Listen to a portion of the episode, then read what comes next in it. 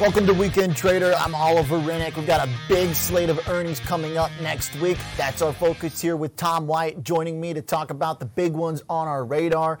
Firstly, Tom, Facebook, let's start there because there's a lot going on that's very specific to this business. They're changing the name. Potentially changing the name. We'll probably get an announcement on that at some point during the week from the CEO. But I think the focus for Facebook into next week's earnings report on Monday after the close is going to be what type of negative effect has headline risk for this social media company having on their top and bottom lines here. Um, it seems like there's a lot of regulatory issues, uh, there's some concerns uh, out of the administration against Facebook, but at the same time, are any of the advertisers leaving their platform?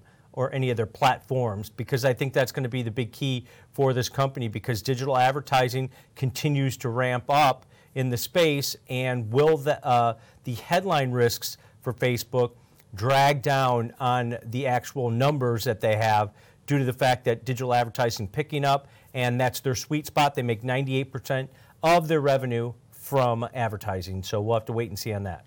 What's interesting here is now there's potential for real revamp at the company. It seems that this time around, the pressure coming not just from regulators, but also the chatter among investors and just culturally, the pressure has built to an extent that they're addressing some of these topics on their Twitter feed. Mark Zuckerberg's talking about rebranding. I mean, it seems like there is a very distinctly different tone where the stocks also remained under pressure. And we've seen some of that weakness in the big tech, but particularly here for Facebook. So if there's ever been a high bar for a report, definitely this one, and one that's going to go beyond the numbers. Yeah, are they starting to make changes due to the fact that they're seeing some of their metrics slide a little bit as far as monthly and daily active users? That's going to be a concern for them. Uh, but this company's always been Teflon going into earnings. Yeah. Uh, they've had headline risk in the past over the last few years. Uh, and they seem to just uh, beat and raise every quarter because of that ramp up that we've seen as far as digital advertising goes. It's interesting also that uh, they continue to push the metaverse uh, right. future of the business. I'm not sure I want to get any deeper into the Facebook metaverse, but that's where the path is that apparently they're thinking about taking. So this could be a very commentary driven report. I mean, if they are going to give us any more details, if it's standard run of the mill, here's the numbers on subscribers, check off the boxes, that might be easier to figure out. But this could potentially get kind of uh, dicey in terms of how to navigate it from here on what drives this stock. Yeah, you wonder what the uh, kind of investments they're making in the metaverse exactly. as far as a dollar amount, because exactly. they say that's the future of the internet is metaverse. They're trying to become uh, one of the uh, first to market, basically, in this particular space. Uh, we'll get some more clarity out of uh, Zuckerberg and whether any name change or change in metrics as far as revenue generation due to that digital advertising negatively or positively, positively affects their, their top line. Now, if you look at su- supply constraints and some of the issues that we've seen in other industries, we're probably not going to see that here. But uh, I think right. the, the key is if they have any advertisers dropping off of their, any of their platforms and if they see any decrease uh, as far as growth goes and monthly and daily active users.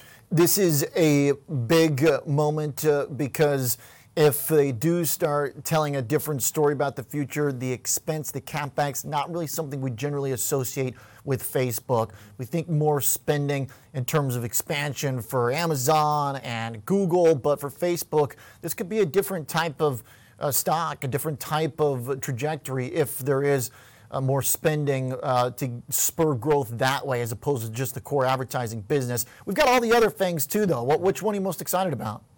Uh, probably either Microsoft um, or trading at highs. Yep, and then you look at Amazon and Apple on Thursday after the close. So they're going to be the big ones that uh, everybody's going to focus. On. A little on. off their highs, right? And uh, I think some of the FANG names uh, that we've already seen report Netflix, pretty positive report, did dip a little bit, but I think if you look ahead going into Microsoft earnings on Tuesday after the close, along with AMD, because we've got uh, a lot of the chip disruptions, supply chain issues, uh, what type of investment or expectations are they seeing for the next quarter or two because those chip shortages continue to remain a thorn in the side of a lot of these tech companies. So, uh, AMD Tuesday after the close. Google Alphabet also reports on Tuesday after the close. A little bit of regulatory risk there, but as far as advertising dollars spent, YouTube and uh, their search engine continue, continue uh, to expand as far as the amount that the advertisers are spending.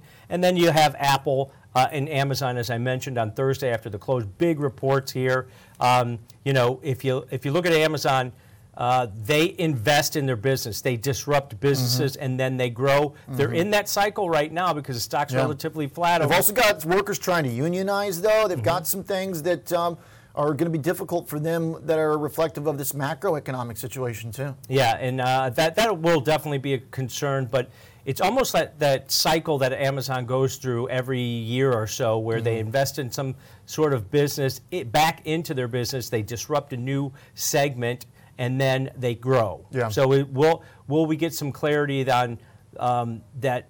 The investment that they're making is it paying off in specific areas? Are they still uh, you know, the top dog in the cloud computing space with AWS, yep. but are they losing market share to some of the smaller players or the major players like Microsoft and others? So cloud going to be that core part of growth, obviously, that we want to see. At the same time, though, we want to see what the investment into their uh, uh, their human capital as well is paying off to, as they've been hiring a lot and trying to fend off some of the unionization potential and trying to still have that very uh, kind of clear cut uh, business model that's been able to work for them on the e commerce side.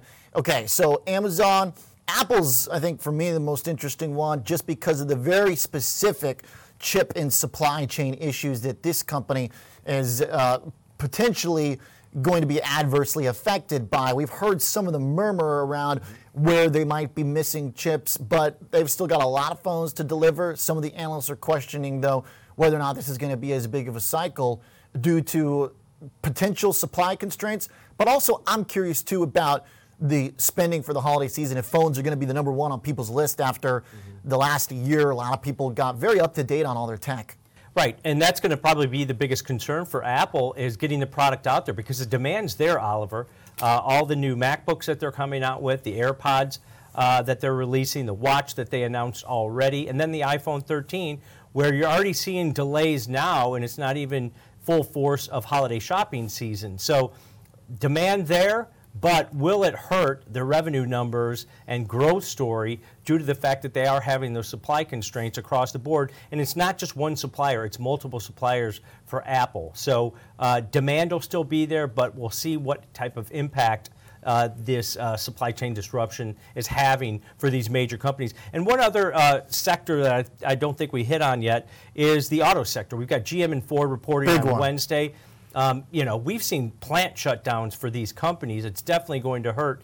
Uh, you know the revenue numbers on there, that's, which is going to uh, compute to uh, lower margins possibly for these companies, even though there's demand still there for uh, for new cars. So uh, those will be key. But then you've you've also got some industrial names. You've got 3M uh, that's coming out. You've got Caterpillar that's coming out mm. next week on Thursday before the market opens. These are going to be the sectors that are, I think, are going to have to start maybe lowering guidance moving forward due to all these uh, wage increases, supply constraints, and things of that nature. So watch some of those industrial names because a lot of the tech names won't be hurt by those, whether it's Google Alphabet, uh, but Amazon, Apple, GM, Ford, 3M, yeah. UPS. Big. Look at li- listen to the logistics out of UPS's earnings report on Tuesday morning. Stock's been crazy volatile, right. especially on earnings. Massive gap up last time. Mm-hmm. And all those industrial themed companies that you mentioned, they're off the highs.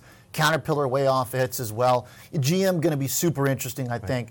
Tesla getting the bid after their earnings, sitting right near the highs. They've been trading much, much more like a auto company right. than a growth stock or a tech company. So GM's been right beside them. Can they also push back to the tip top highs in a test here to see uh, who is really getting the auto EV flows right now because it's getting very competitive? Yeah, and I think if you looked at uh, Tesla's results this past week, um, they were pretty positive. Their margins Yep. grew, and they were able to navigate some of the supply constraints that they had on the chip side a little bit better, maybe, than the OEMs in this space, that being GM and Ford. And another uh, sector that you should watch going into the end of next week on Friday morning. Uh, Exxon and Chevron. We had crude oil hit seven-year highs this past week, near 84 bucks a barrel. So, uh, what type of impact is that going to have on some of these major players in the energy space? Okay, Tom White, nice details, good analysis. Very busy week ahead. The bulk of earnings you see here on the TD Ameritrade Network. We'll be hitting them every day live. See you there.